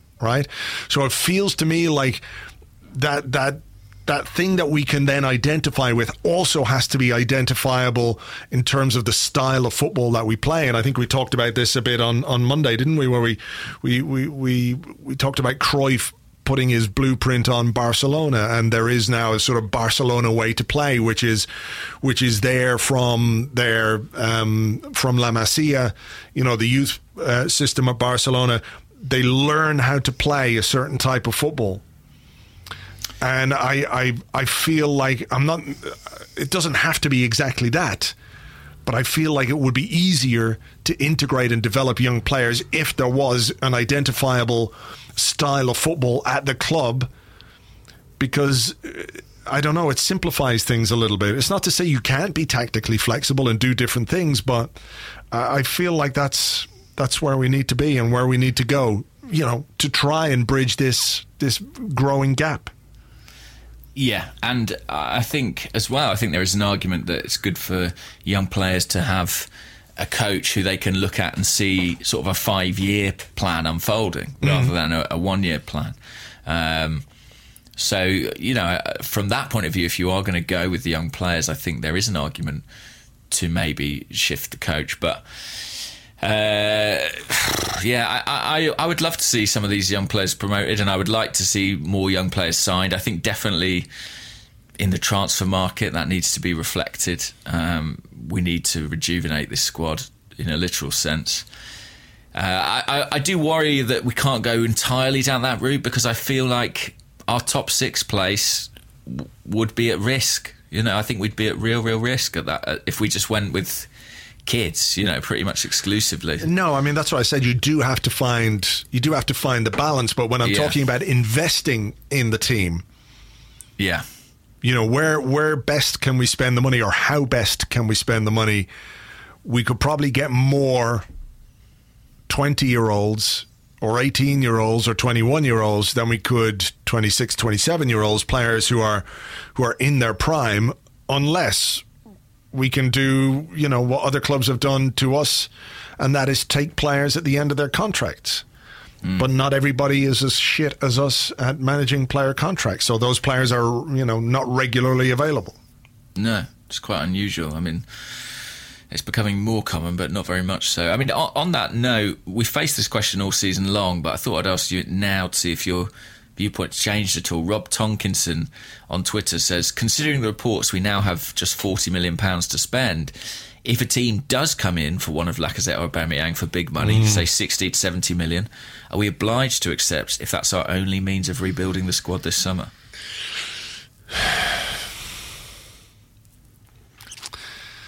It makes you. Um, it makes you. It makes you think. I mean, I've always been of the mind yeah. why why let one go. But when you're looking at how much work needs to be done on the squad, it does make you no, I, pause. I- I- it certainly does, but also um, this ties into a question from JB at Gunnar Punner, who says everybody's talking about our desire to keep our top players like this is a one-sided decision. Do you think there's a danger that players such as our two strikers now asked to leave, given our absence from the Champions League, is no longer just a blip, which is a reasonable um, fear to have, I guess. yeah, I mean, if Lacazette's interest from Barcelona is genuine, he's going to want to go there, isn't he? Well, yeah, you could understand absolutely why he would want to go there. Um, the question you might also ask is if you're, as a club, willing to sell a player like that, what does it say to the other top players at the club? True. You know, like if you sell Auba or if you sell Aubameyang, because realistically, this is about the only time when you can sell him and still get any money for him because he's, you know, 30 and, you know, at a point where players, you know, the value starts to decline. You know, if you do sell him, however you rationalize that and say, look, we, we have to invest in the squad, we want to make the team better, what does Lacazette think about it? Not only is it his fucking great mate you're selling, you're also selling the, the team's leading goal scorer. So, however you you you dress it up, or however you reinvest the money, it doesn't come across as a particularly ambitious way to run your football club. Mm. It's That's true. you know. There are definitely players I would sell before them. Let's put it like that. Oh, yeah. I mean, anything we could get for Mustafi, anything we could get for Kolasinac. Kolasinac, you know, all these players I would be able to selling. Um, uh, well, I had this question actually from uh, Wida Prasa, Arsenal, who's at WEW underscore AFC, saying, Do you think signing a left back is more important than a central defender? We still have Holding, Sokratis, Chambers, and Mavropanos at centre back. I asked that because you mentioned Kolasinac. I mean, for me, last night was a bit of a tipping point for Kolasinac. I, I really was frustrated with his performance. I have to say. At half time, Petr Cech had a better pass completion percentage than, say, Kolasinac. Wow. which is nuts because I could see people complaining about Cech's distribution throughout the game, and I was thinking, wow, he must be terrible. And it was somewhere around 50%, whereas Kolasinac finished the first half with 47%. Now, he finished the game with 70 odd, 70, something like that, but, you know, a lot of that was sterile possession passing um, at a point in the game where it didn't really matter. Um, There was a point in the second half, I don't know, in the first half actually it was, where Monreal uh, gave Kolasinac the ball and he sort of had his back to go. He was well inside his own half, Kolasinac, but he had two players quite near him. And he sort of hurriedly like knocked the ball back to Monreal and gate and sort of lost it with him. Was like, "Don't give me the ball in that situation." And I suddenly thought, you can't give him the ball really under any pressure. I mean, technically, he's just not really adept enough to retain possession unless he's running onto a ball in open space. He's in trouble. It feels like yeah. Yeah. he looks like a centre half, basically. He does. I mean, he's a Which apparently he began his career at. Someone was saying to me that he played a lot of his early football as a centre half, and uh, you can see why because he's got the body type and he's got sort of the technical level to an extent. I mean, you know, what is he kind of but a, sort of Bosnian Younes Kaboul kind of player? Yeah, You know, um, he's either quite good or terrible. And But I think th- there's I've not a lot of middle ground with him. So Yeah. quite good or terrible. And more often than not, I think he's pretty terrible. and the and the degree to which he gets in behind, I think, is a function of the way we play as much as it is a strength of his own individually. Correct. Um, Correct. and I think there are players who could do more in that position and who could be more helpful in you know build up play I think from deeper I mean to be honest if Emery wants to be playing a back four he needs a new left back pretty desperately mm-hmm. I would say um, it's not going to be Ben Chilwell because there are bids of 78 million pounds apparently 78 million pounds from who? yeah. Uh, according to the press last night, Atletico Madrid. Um, Wow. Didn't they sell their left back for that kind of money to Bayern? I forget Mm. this, but um, yeah, crazy. But uh, you know that shows what we're potentially up against. So coming back to the question, do we need a left back as much as we need a, a central defender? Yeah. Yeah, we, we do.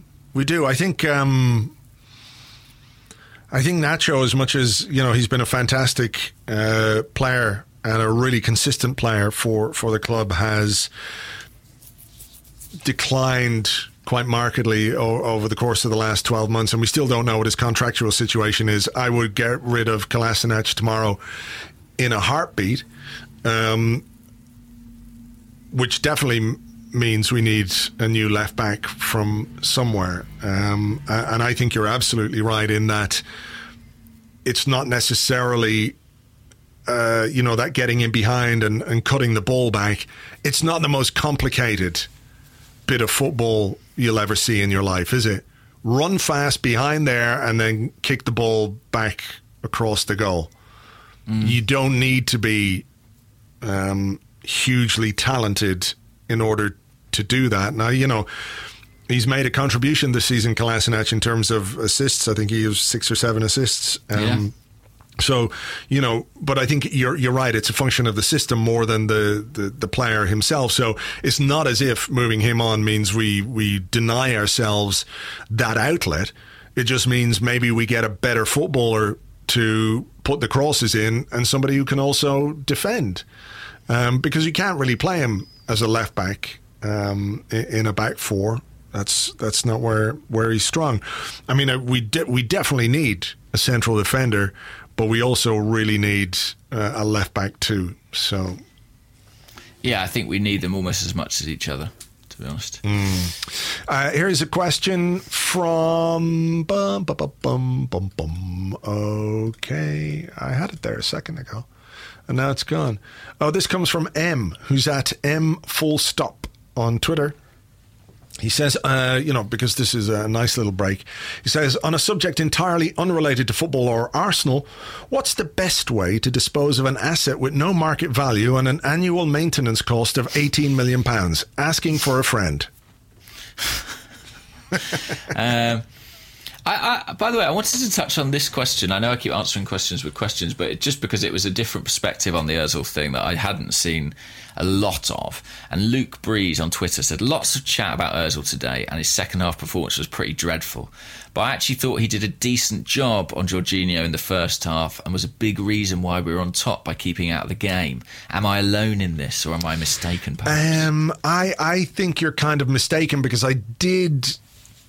Maybe I'm wrong. Maybe he did, but I looked at the heat maps of Jorginho and Ozil in the first half, and they're not necessarily. They don't necessarily tally, you know. Um, Yeah. I mean, I watched it by sight, and he was, you know, doing a bit of tracking, but it wasn't quite. Uh, I mean, he he can't match what Ramsey offers you in that role. I, I think, the, as we sort of said earlier with Özil, the kind of the problem is that he was fine. He was sort of no better or worse than anyone else, but that isn't what we're paying for. That just isn't what we're paying for. Hmm. And I know people keep saying it's unfair that he's judged by his contract, but that is the reality. We are spending that money on him and we're not getting a return on it. And we need that money. We Since- really need it. since when has any footballer not been judged by their pay packet or their transfer fee? Whether it's right or wrong, it is how it works.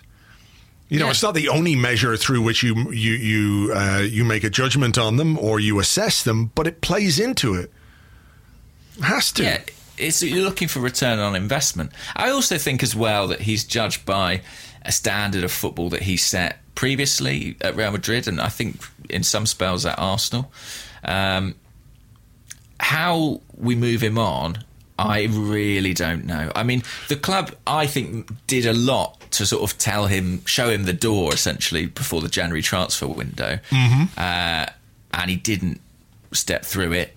He seems pretty intransigent in his position, which is his right. You know, we gave him the contract. Yeah.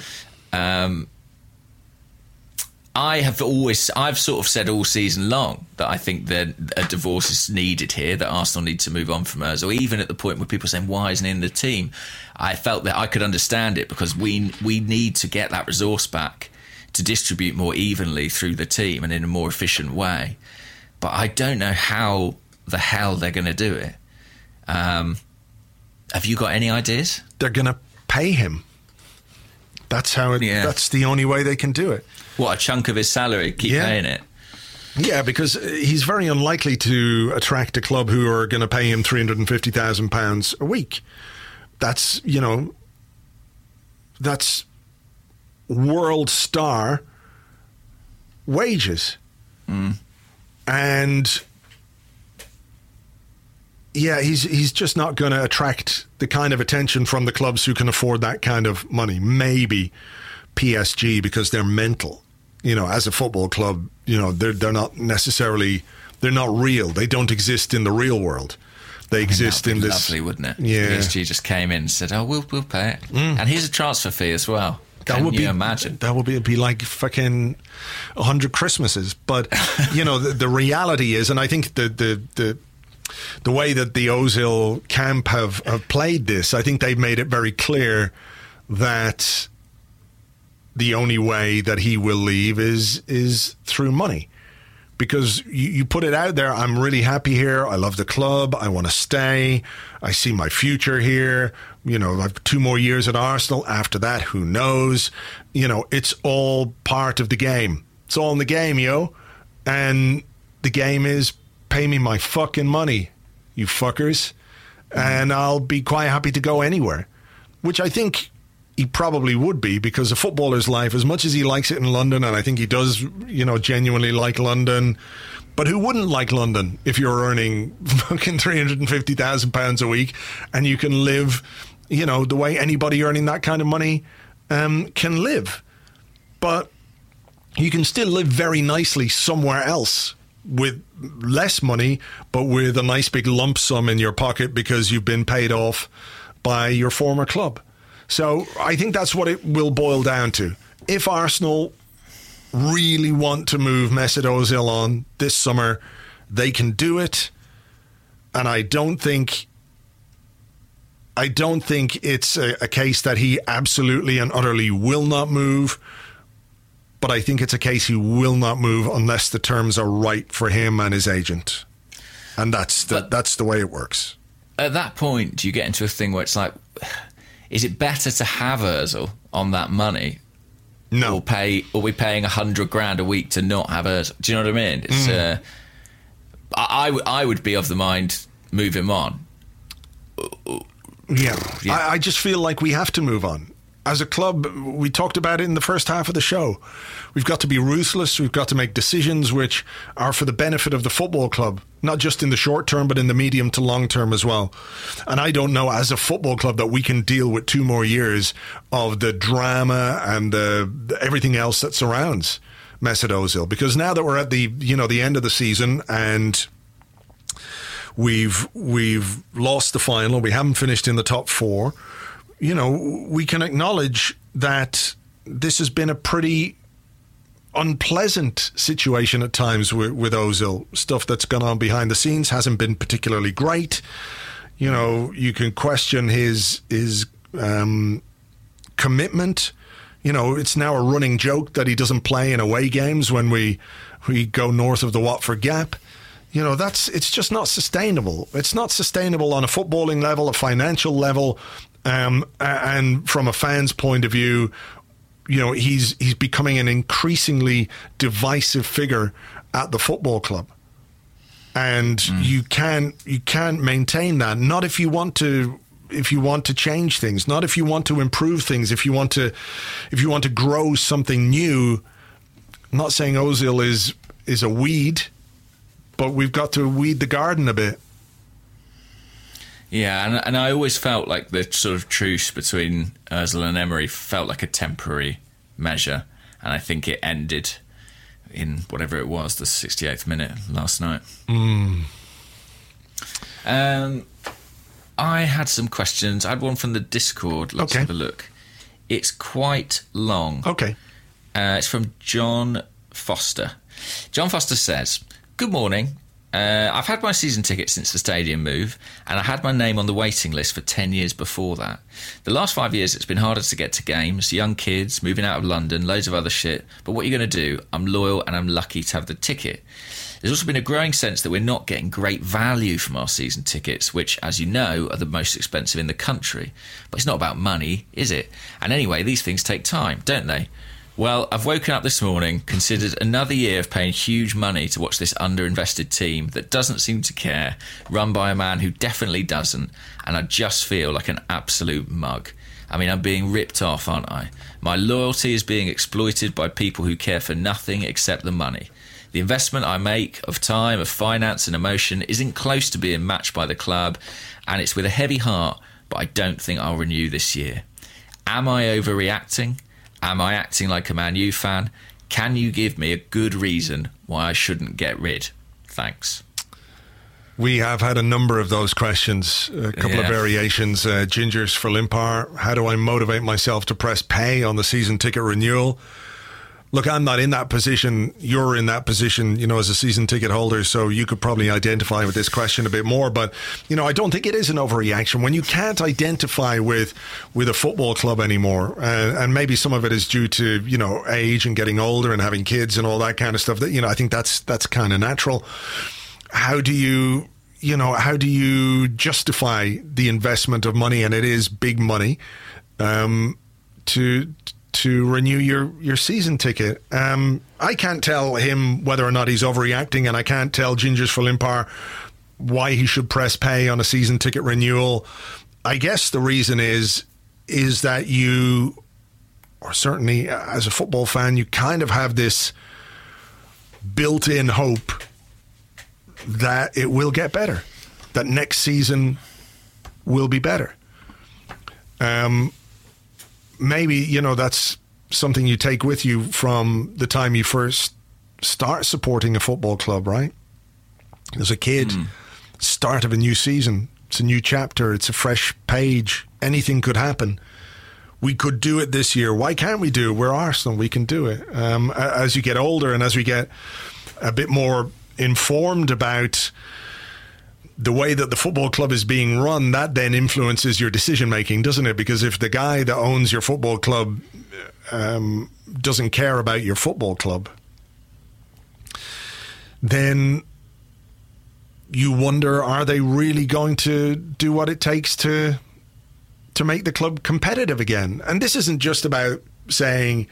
Um, I'm only interested in Arsenal when they win. I'm only in it for the trophies.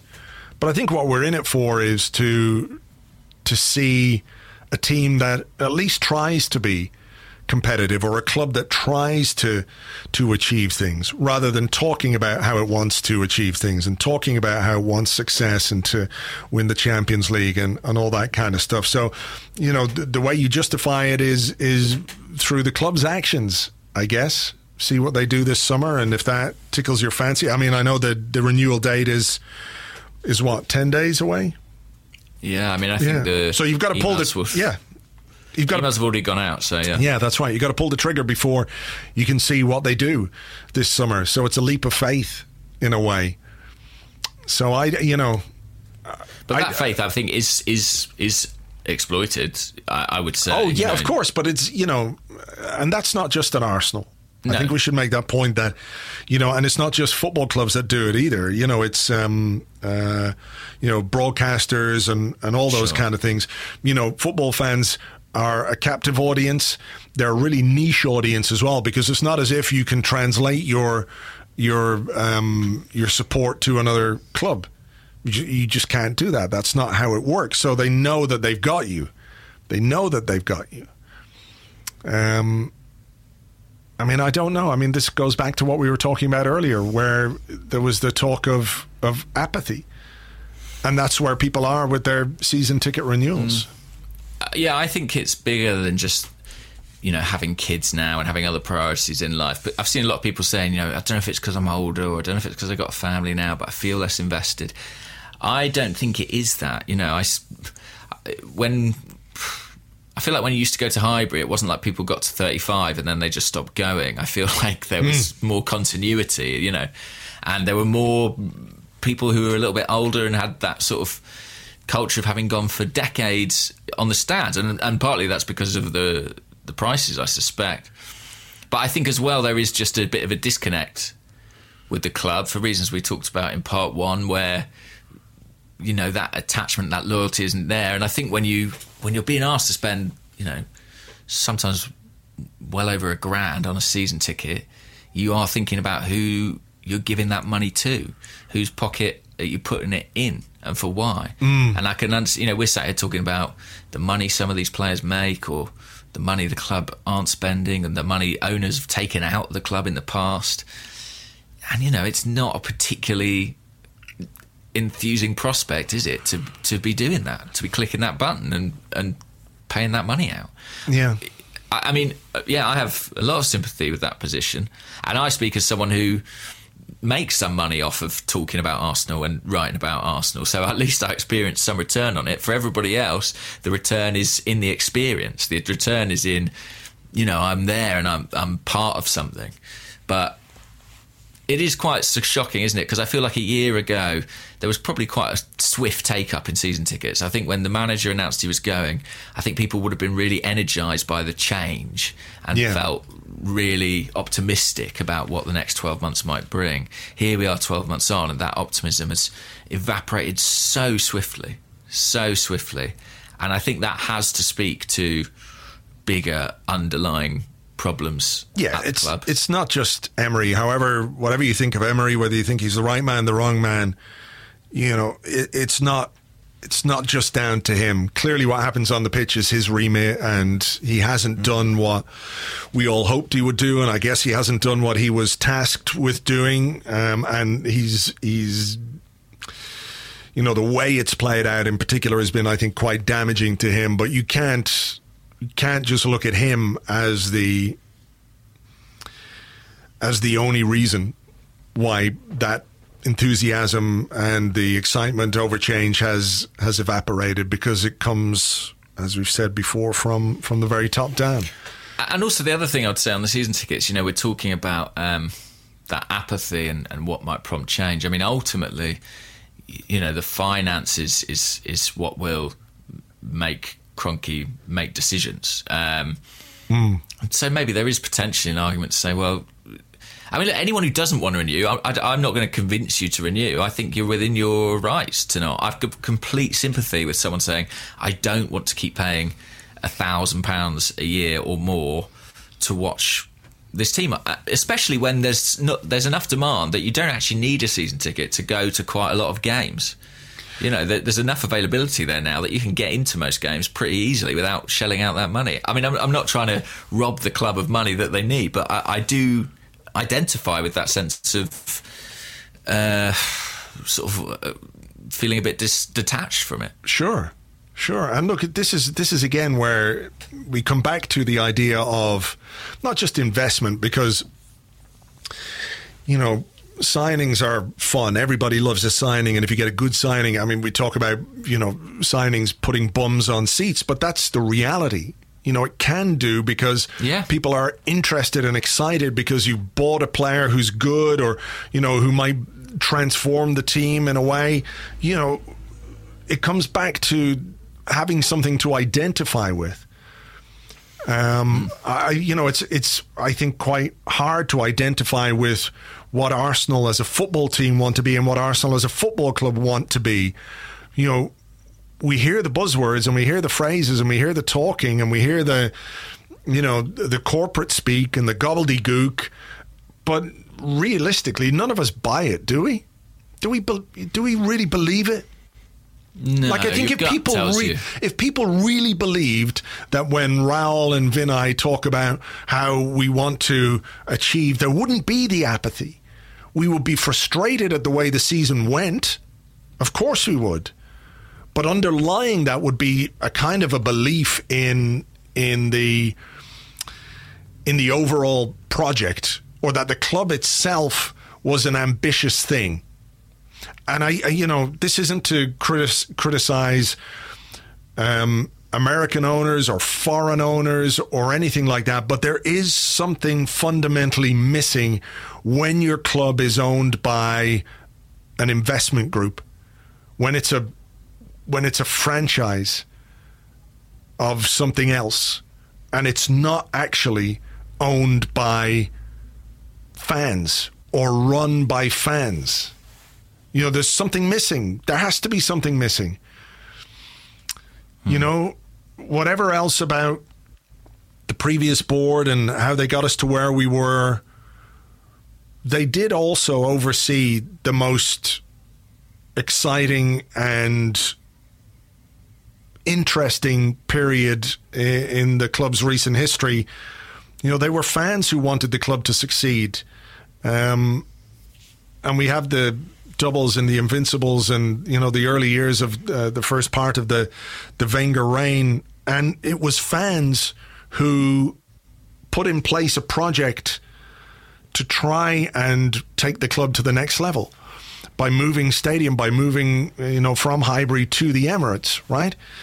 You know the the uh, Dein and uh, Hill-Wood and Fiszman, uh, et cetera, et cetera. You know, were were Arsenal fans, and so their driver was to make the club successful. And what's happened since that stadium move is people have come into the club with no concept of what it cost or how much it took to get there or what the driver or the motivation was to make that move in the first place. And I include Ivan Gazidis in this as the chief executive who came in 2009. You know, he came into first class, business class Arsenal, but did not have any conception of of what it was before and what it took to get there. And and him and Kroenke have had this assumption that this is what it was always like and this is what it always would be like and have run the club in a way you know based on that assumption right? Mm. And here we are. Here we are Yeah. It, it- yeah. It's very, it's very, uh, it's a very uninspiring thing because essentially, you know, the club was run by fans and is now run almost entirely as a corporate entity. It used to bridge those two things quite neatly, but I think that bridge has collapsed somewhat. Yeah, and look, you know, again, it, it doesn't mean that because um, you're not run by fans, it doesn't mean you can't be ambitious. You know, none of the people.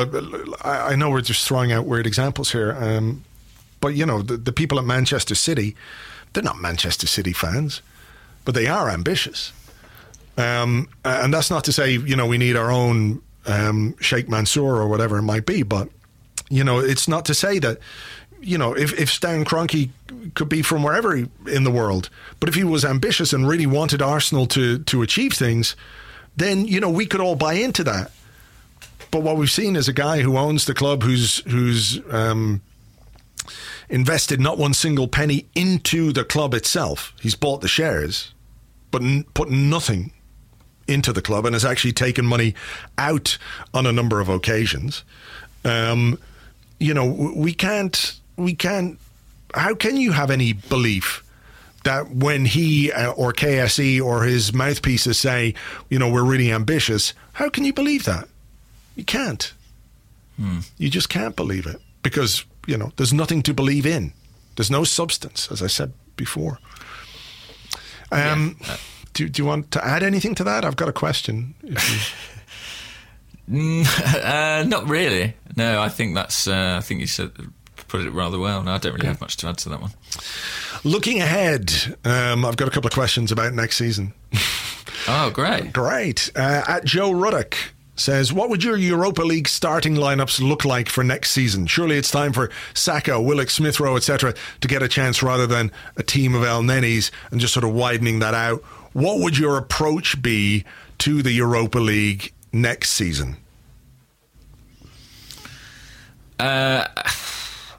I, the funny thing about the Europa League is it's a competition we don't really want to be in, but obviously it still has the prize at the end of it of Champions League football, so we can't afford to throw it.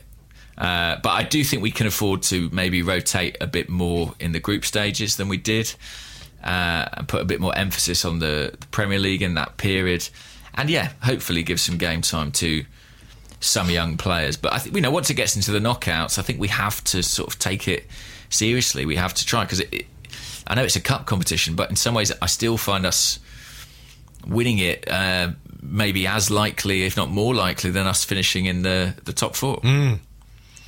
What about you? Uh,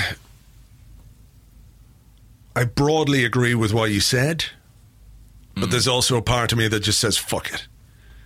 Fuck the Europa League. fuck it right in its stupid fucking arse. Yeah. Um, And by the way, something we've not talked about, and I, it's partly because I don't want it to sound like sour grapes, but absolutely fuck that final. Like yeah. it Do you know what I mean? Yeah, fuck it all. You know, from the did you see the the the shot of you know the stands just before the game kicked off, and they pan across the stands in the Arsenal end, and it's just rows and rows and rows of empty seats and mm. you know the, the the fans that went out there like fair fucks fair fucks to them for going that far and for making those trips and uh, you know not just from the UK there were fans from from all over who made the trip to Azerbaijan because you know for some of them it was closer to Azerbaijan than it was you know to London and this was their chance to go and see yeah, yeah. to see Arsenal play I think every Arsenal fan and you know, by extension, the Chelsea fans as well who went out there deserve real credit for making that that kind of a commitment. But generally speaking, yes, fuck that final because the location was terrible. The political situation was terrible. The transport situation terrible. Logistical situation terrible. The the um, hospitality situation in Baku itself terrible for fans who booked hotels and then found they had their bookings cancelled because they were being price gouged or you know they turned up for accommodation. There was one guy who said, uh, uh, I think I retweeted his tweet. Um, he said we got this picture of of our uh, our bathroom. This was on the website, and it's you know it's an all right looking kind of a bathroom. There's a shower unit in the corner, and there's a sink or whatever. And then when he arrived, there's just sort of a tiled area and it looks like the sort of thing you would use to hose off, you know, um, victims of radioactive poisoning in a fucking nuclear power plant. It is sort of a tap and a kind of old shower head, you know, or a hose, whatever it is. It's absolutely terrible. It's really a disaster, and it's not sour grapes, uh, you know, to to talk about those things being fucking woeful, and UEFA can go fuck themselves. Um, and that's mm. partly why I kind of think you know the Euro- the Europa League can also go and fuck itself. Um, yeah, you know. And the final revenge, the twist for everyone watching at home, the camera angle. No one saw that coming. It was fucking worse than Burnley. it was worse than yeah. Baku, uh, worse than Burnley. There's your fucking new a, city motto. Yeah, it was a it was a soulless stadium. Really had that horrible athletics track, huge separation between the fans and the pitch. Um, not much atmosphere in the game. No. But here's what I do in the Europa League next season, and this, of course, is bearing in mind that you know we we we reached a semi final and lost, we reached a final and lost, and third time lucky, you know, we could get there and win. But I would be very much inclined to play young players throughout the group stages Mm. And then I would base my approach to that uh, knockout phase of the competition on where we were in the Premier League.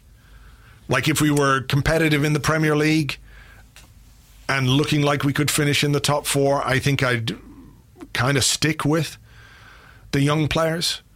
Yeah.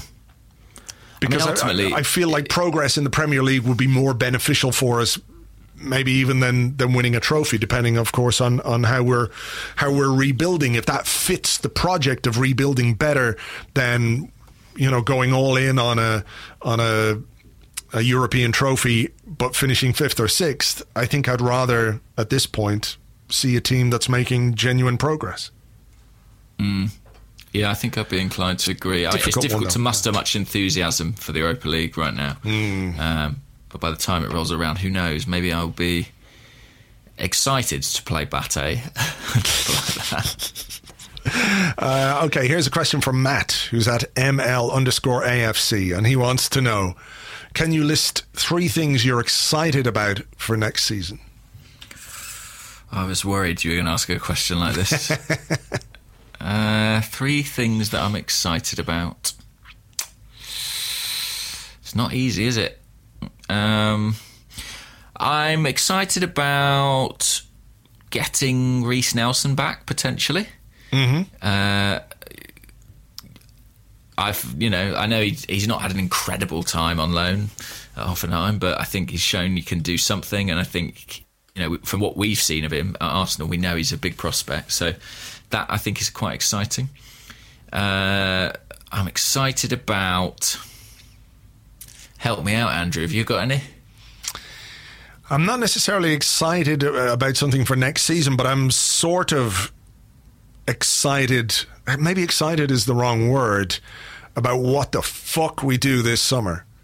Like, yeah, I am very curious. yeah, I'm curious. It's kind of like uh, almost rubbernecking at a traffic accident in a way. It's like, what are they going to do with this? How are they, how are they going? Not as much as we think is usually the answer. uh, I, I guess I'm kind of excited about Edu. I, I mean, it's really unfair on the bloke because you know he's walking in, and I've put all these expectations on him. But I'm I'm hopeful that he can be a kind of figurehead for the club that we've lacked for some time. Uh, and I am excited about potentially, you know, using South America as a bit of a resource in the transfer market. I feel like that is something that's not been massively explored in the Premier League, and Edu has the contacts and the knowledge to potentially do that. So that I think is interesting. Um, beyond that, I am I am struggling a bit, to be honest with you. Yeah, I mean, I suppose I, I'm excited about potentially some of the young players making a breakthrough.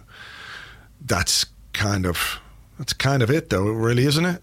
I mean, I'm not excited about playing in the Europa League. Um, No, I would have probably been a bit more excited about playing in, in the Champions League. Uh, but yeah, that's yeah, it's difficult to get yourself up for the Europa. League. yeah, exactly. It's it's it, all of it is so contingent on what happens in the summer and what happens this summer. You know, right now, having lost a, final in such miserable fashion and having thrown away the top four the way that we did, it's very difficult to muster up any kind of enthusiasm. But you know, maybe six weeks down the line, or you know, mid July, when we're parading uh, some exciting new signings across the United States in our preseason tour there, and you know the Emirates Cup, and we get to see some of these young guys, and maybe you know things will be different then. So maybe. I think we, I think I think you know genuinely I think there there is a need for a bit of time before we can consider what might be exciting again. I think so. Yeah, I mean it's the day after a final, isn't it, which we've lost hmm. heavily. So, yeah, I think uh, maybe our perspectives will shift. It's probably worth putting that sort of caveat on on on today, but hmm. right now, it's, hmm. it's not easy. Final one, I think. Rick Stomatic on Discord says, It was my birthday yesterday. I turned 36 and will now be 36 until I turn 37. Would you like to focus on that and forget about the football? So, Well, happy birthday, Rick Stomatic. I'm just, I'm sorry it couldn't have been a happier one. belated happy birthday. Belated happy birthday. Yeah. All right. Shame they didn't deliver the big present, but there you go. Okay, well, look, James, we've got a few days off to uh, lick our wounds before we come back on Monday and. Well, are we coming back Monday? going- Depending on what happens on Saturday, I guess. So, uh, Oh, you. Ah. I forgot all about it. I had this brief moment where I was so wrapped up in I my Arsenal well. misery Yeah, I know. that I forgot the potential of even greater misery. I can't. Now, stop talking. Stop talking. Can't stop that talking. That's possibility. not- That's not, it. Je suis un mug smasher. I am a mug smasher all the way. through and through. I'm very excited about that. From a as, as a Liverpool fan, there's a lot to be excited. Certainly, about, yeah. As a Liverpool fan, I'm very excited. Um, right, well, look, we'll keep our fingers crossed that the weekend goes better. The uh, European football in uh, uh, the weekend goes better than the European football in midweek. Beyond that, as I said in the blog today, it's time to rip it up and start again. Catch you on the next one. Bye bye.